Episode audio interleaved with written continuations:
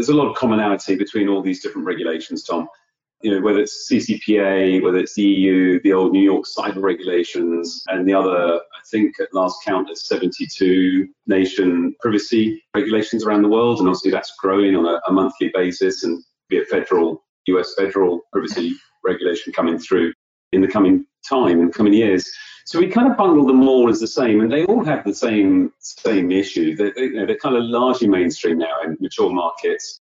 And the question is not so much what is the regulations. I think for us, it's how organisations determine to interpret and implement against them.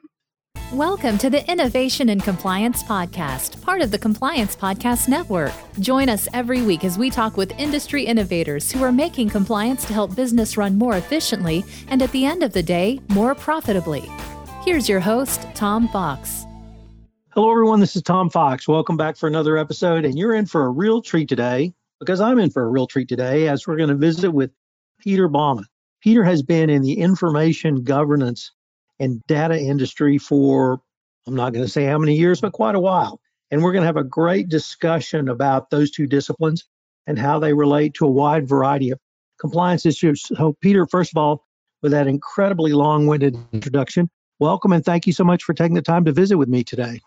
It's a pleasure. Good to meet you, Tom. Peter, could you tell us a little bit about your professional background? Yeah, sure. And I'll even talk about how many years it is, Tom. So, after a short foray out of school into the electronics, electrical engineering industry, I spent the bulk of my 30 year business career in information management, information business, both as a, a publisher, i.e., creator of content from um, e learning, rich media, and alike, through to financial services, market data, and market data aggregation. And then also, obviously, as a vendor and then, of course, as the owner and the manager of this business, as somebody who uses information systems and policies myself, essentially trying to control what all the market has, which is a large amount of out of control in the wild, unstructured data. So, Peter, you've been working with and around information governance for a large part of your professional career. And I was wondering if you might be able to take a look back and tell us how information governance has changed. I was going to ask you from the company perspective, but if that's too narrow and we need to include governments or other entities as well, what changes are some of the big changes you've seen over the past 20 years or so?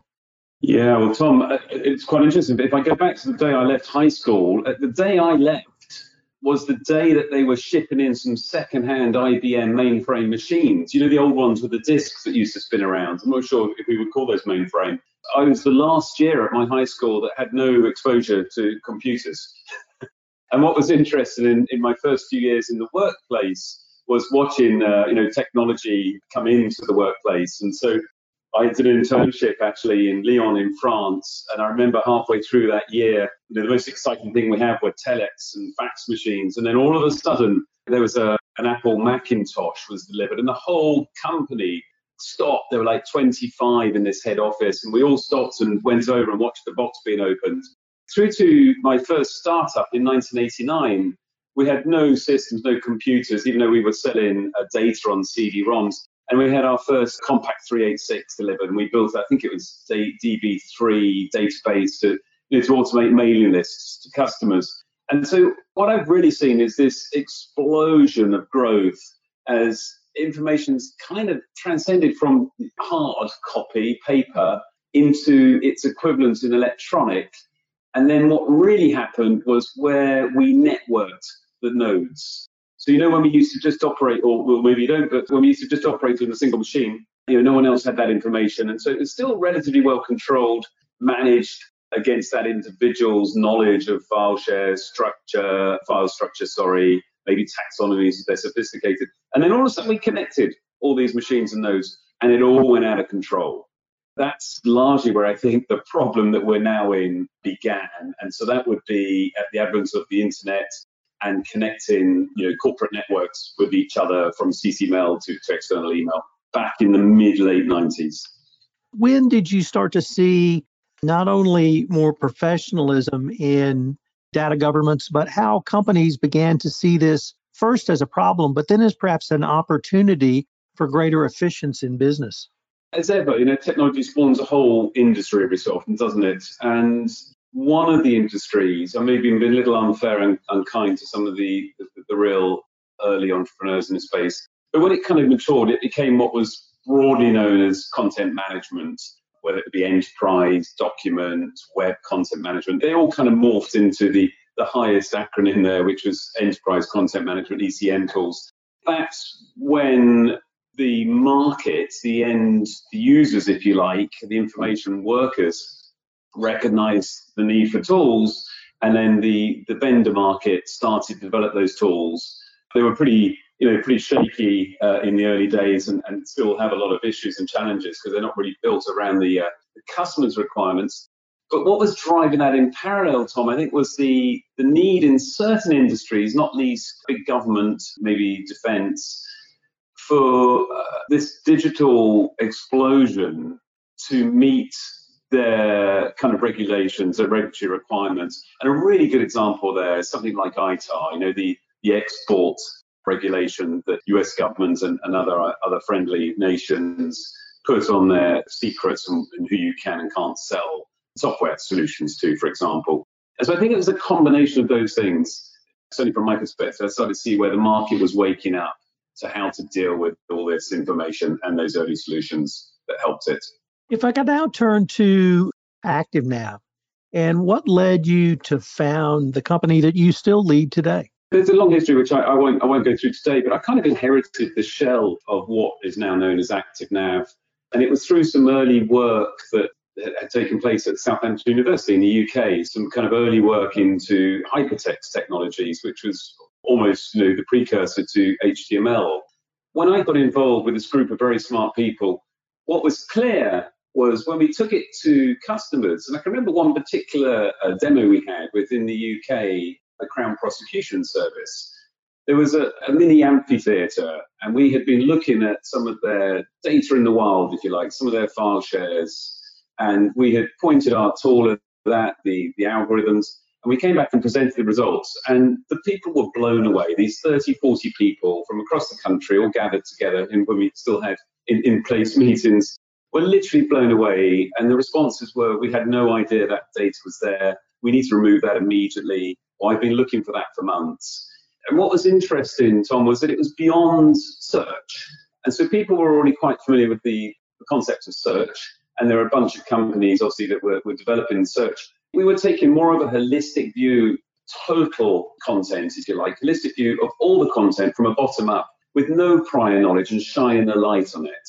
And it just woke me and my colleagues up to the fact that this is a huge opportunity. We didn't appreciate that people really don't know what data they've got.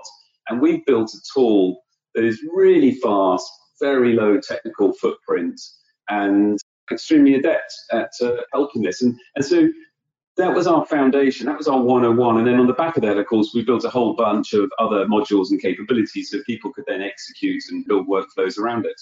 Peter, I'd now like to turn to what I believe are some very innovative products and services from ActiveNav, and I'd like to specifically focus on two to begin with data mapping and data classifications. Could you first explain what those are and then perhaps describe the ActiveNav solution for both of those? Yeah, I think they're, they're almost use cases. the, the need to do a data map and then the need to classify your data. They're probably more use cases than actual product types but they, they clearly fall out of what the products can do. And so we have two broad product architectures. One is on-prem, on-premise tools, you know, installed effectively behind the customer's firewall. And the other one is our SaaS cloud-based solution. Both of them allow the user to discover large amounts of data very quickly. The cloud solution, of course, lends itself well to a dispersed data estate and repositories it is always going to be faster because it has the additional processing power and isn't reliant on size, size of pipe uh, the customer side, if you like. And therefore, very helpful for the discovery of sensitive data. And Tom, when I say sensitive data, I'm thinking of personally identifiable information known as PII, toxic data such as passwords that are scattered and hidden across the network, and the broad term of you know dark data.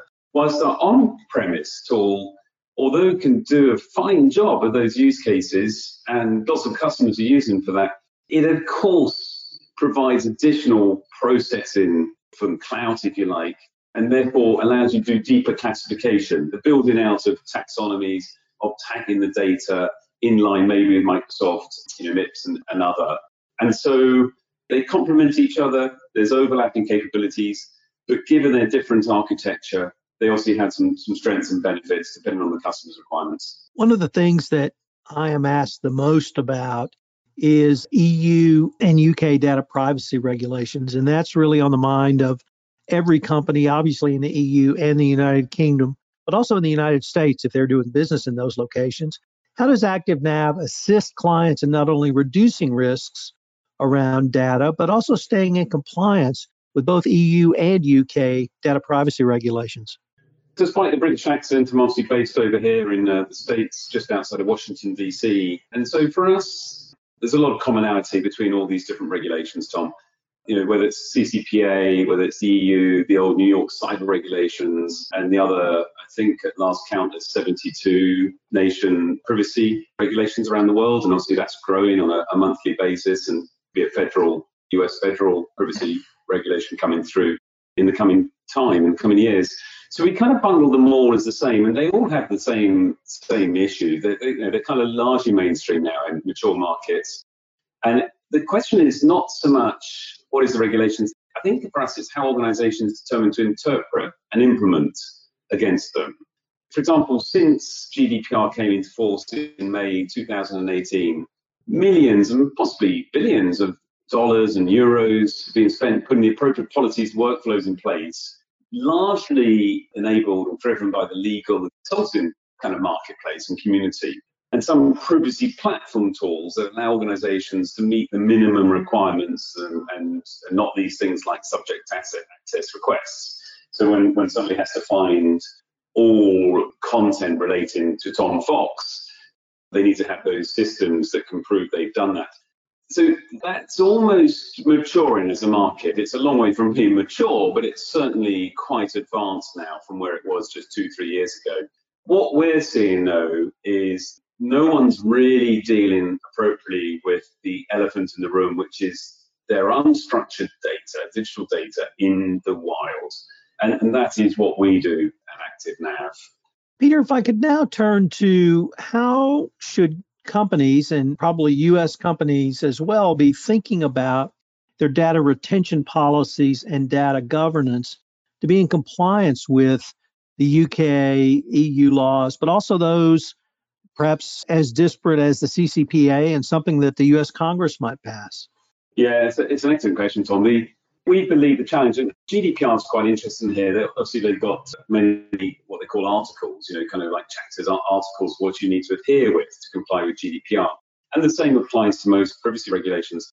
One of those articles is Article 30, and it calls out the need for an inventory of your data estate. And I speak carefully here, but I think there's some misinterpretation in the broader market.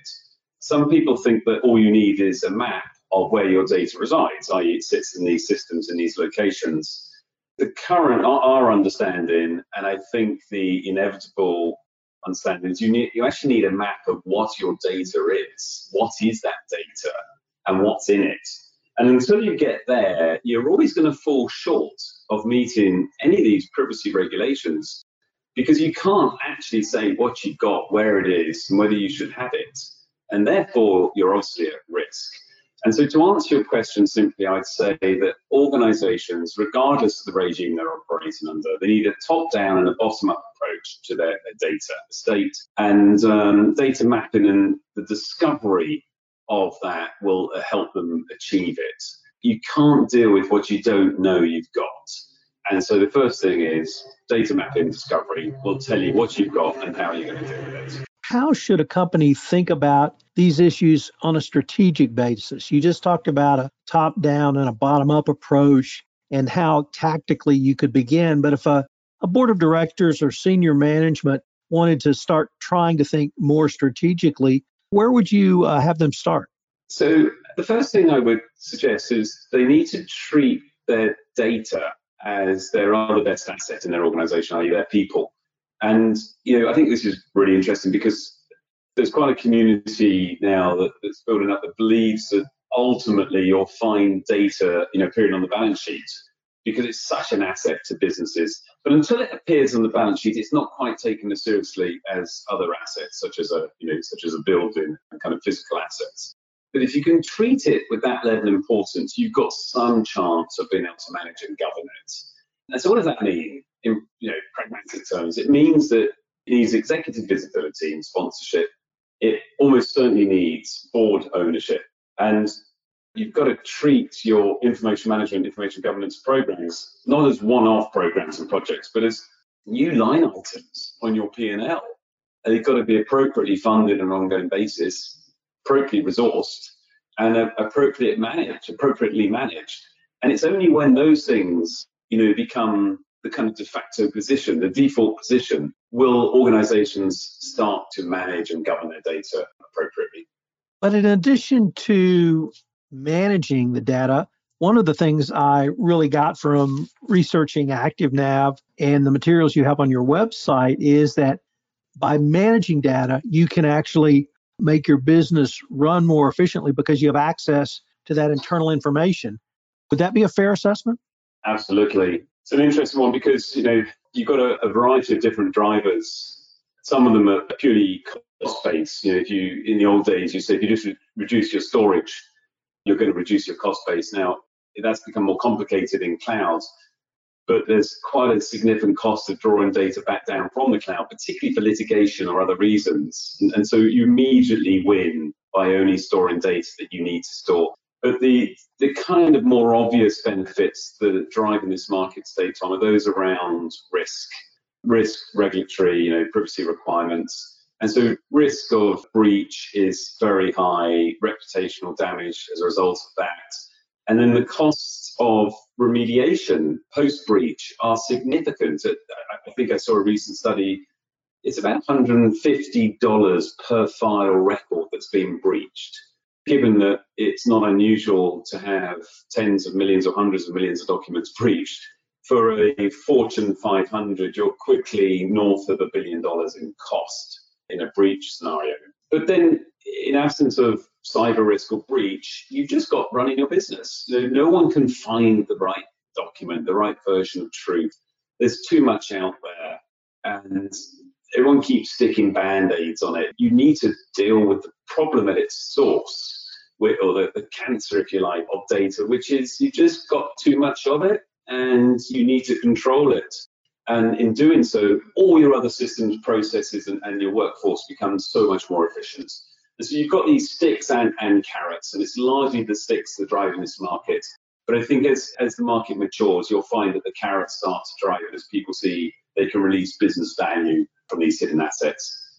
Peter, what is unstructured data and what steps can an organization begin to take to eradicate the problem of dark data? I'm not going to give you the, the purest definition. In my book, what I say to, to people and customers is your unstructured data is generally the data that sits outside of a database environment.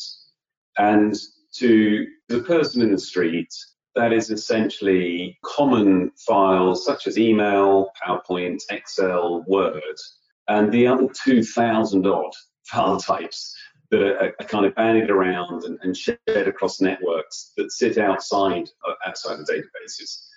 The very fact it's in the database means you should be able to find that it's kind of structured. There is a piece down the middle which is semi-structured, which may be free text that sits within a database or partial database environment, which you could also argue needs to have the same approach as unstructured. But unstructured is that, that wild west of your, your digital data. The kind of path, if you like, to discovery and eradication or, or, deletion is the first thing you need to know what you've got, as I said earlier. So you need to have a solid understanding of what you have, the nature of the content, the extent of it, the size, and where it's located. That's your has to be your start point. You wouldn't really start any other project in life without knowing, first of all, what it is you're trying to deal with. You'd be surprised how that doesn't always happen in data. The second thing is minimization. So we, we really love the term data minimization. Take take this million files, reduce it down to 100,000, because then you've got some chance of dealing it. You do that through a cleanup of redundant, obsolete, and trivial, known as ROT, duplicative data, and of course records that are beyond their natural retention policies. So most organizations have retention policies. Just adhere to them and you're going to get massive, massive uh, leaps forward. And then you need to find your sensitive data, understand what it is, encrypt it, delete it, or move it somewhere else. And that gets you to your kind of initial governance baseline, if you like. And then, depending on the customer or the organization's requirements, you can then go further into deeper classification, building out more sophisticated classification and inline tagging. Peter, you listed four or five steps that companies could take, but I now wanted to drill down a little bit further and ask you what are some of the milestones that companies can use to assess to determine if they're on the right path towards both identification and eradication of data? Yeah, I'd kind of largely use the same ones, to be honest with you, Tom. The first one, you'd say data map. Do we have a data map of all our unstructured assets? Yes or no? No, okay, let's go do it. Once you've got a data map, you're then well placed to go to the next thing, which is data minimization. So milestone one, data map. Milestone two, minimization. Milestone three, identification, remediation of sensitive information. Milestone four, start turning into real value assets, and then maybe milestone five, automate that governance process. I would be very comfortable at the highest level in using those milestones. Of course, there could be many, many sub layers depending on the, the requirements and the environment you're operating in, but they're, they're a good start point.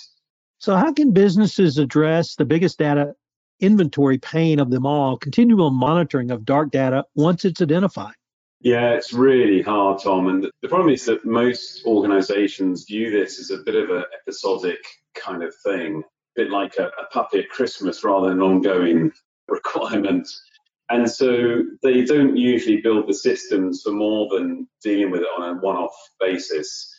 Now, in our experience, where customers get that and they built it into their business, they do it periodically. So once they've got to a clean state or bill of health, They'll then do maybe weekly, monthly, or even quarterly rediscovery exercises in order they can see the delta of change, which it works. You know, it's better than nothing. It's still quite challenging. And so it's one of the reasons we actually built our, our SaaS cloud solution, because what that provides is an always on single pane glass view, if you like, of all the organization's unstructured data. And so when something changes, when somebody saves an uncompliant document or file, it's caught very quickly.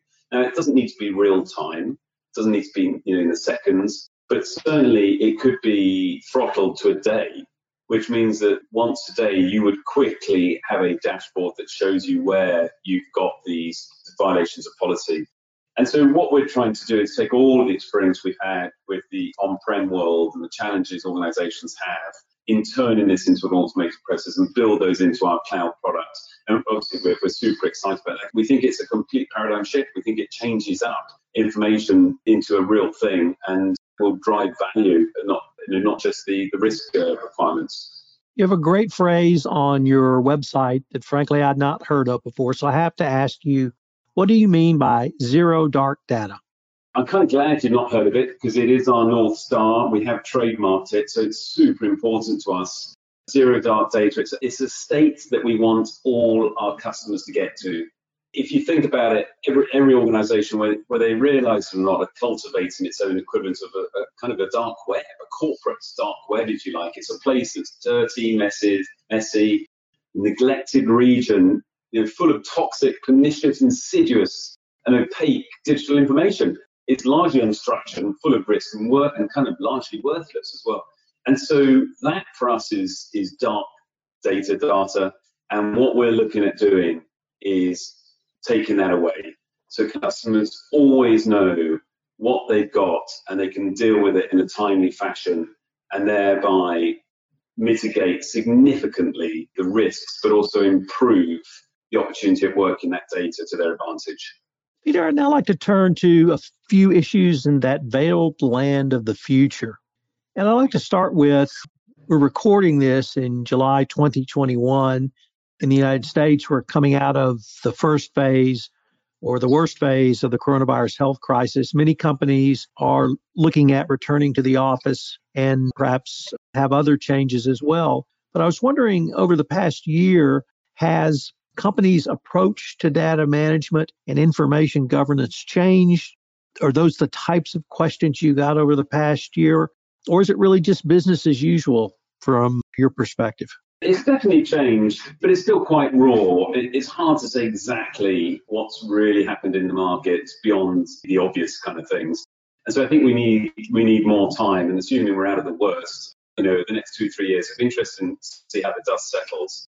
But that said, content has become far more fragmented. You know, it's now stored on local laptops instead of uh, maybe centralized file shares in the workplace as it previously was it's harder to govern in a kind of consistent manner using the, the previous you know, processes and technology that organizations had. And of course, the biggest change I'd say is the shift in both you know, commercial, private, and government towards more collaborative based tools, applications, repositories such as Microsoft's Teams and, of course, Slack. And those tools don't really have the appropriate you know, mechanisms built in yet and, and organizations that process and policy to to ensure that they're complying with governance. And so those are they're getting pretty red hot, I'd say, in the litigation world from an e-discovery perspective. What is sitting within those kind of collaborative chat rooms? So that's certainly something we're seeing, and we're seeing a demand there with our cloud product to, to build a lot of uh, early connectivity into those those environments to help organizations, you know, try and regain control there.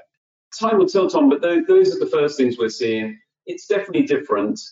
Cloud, it's only accelerated things such as cloud, and inevitably you're waiting for kind of regulatory elements of the market to, to play some catch up.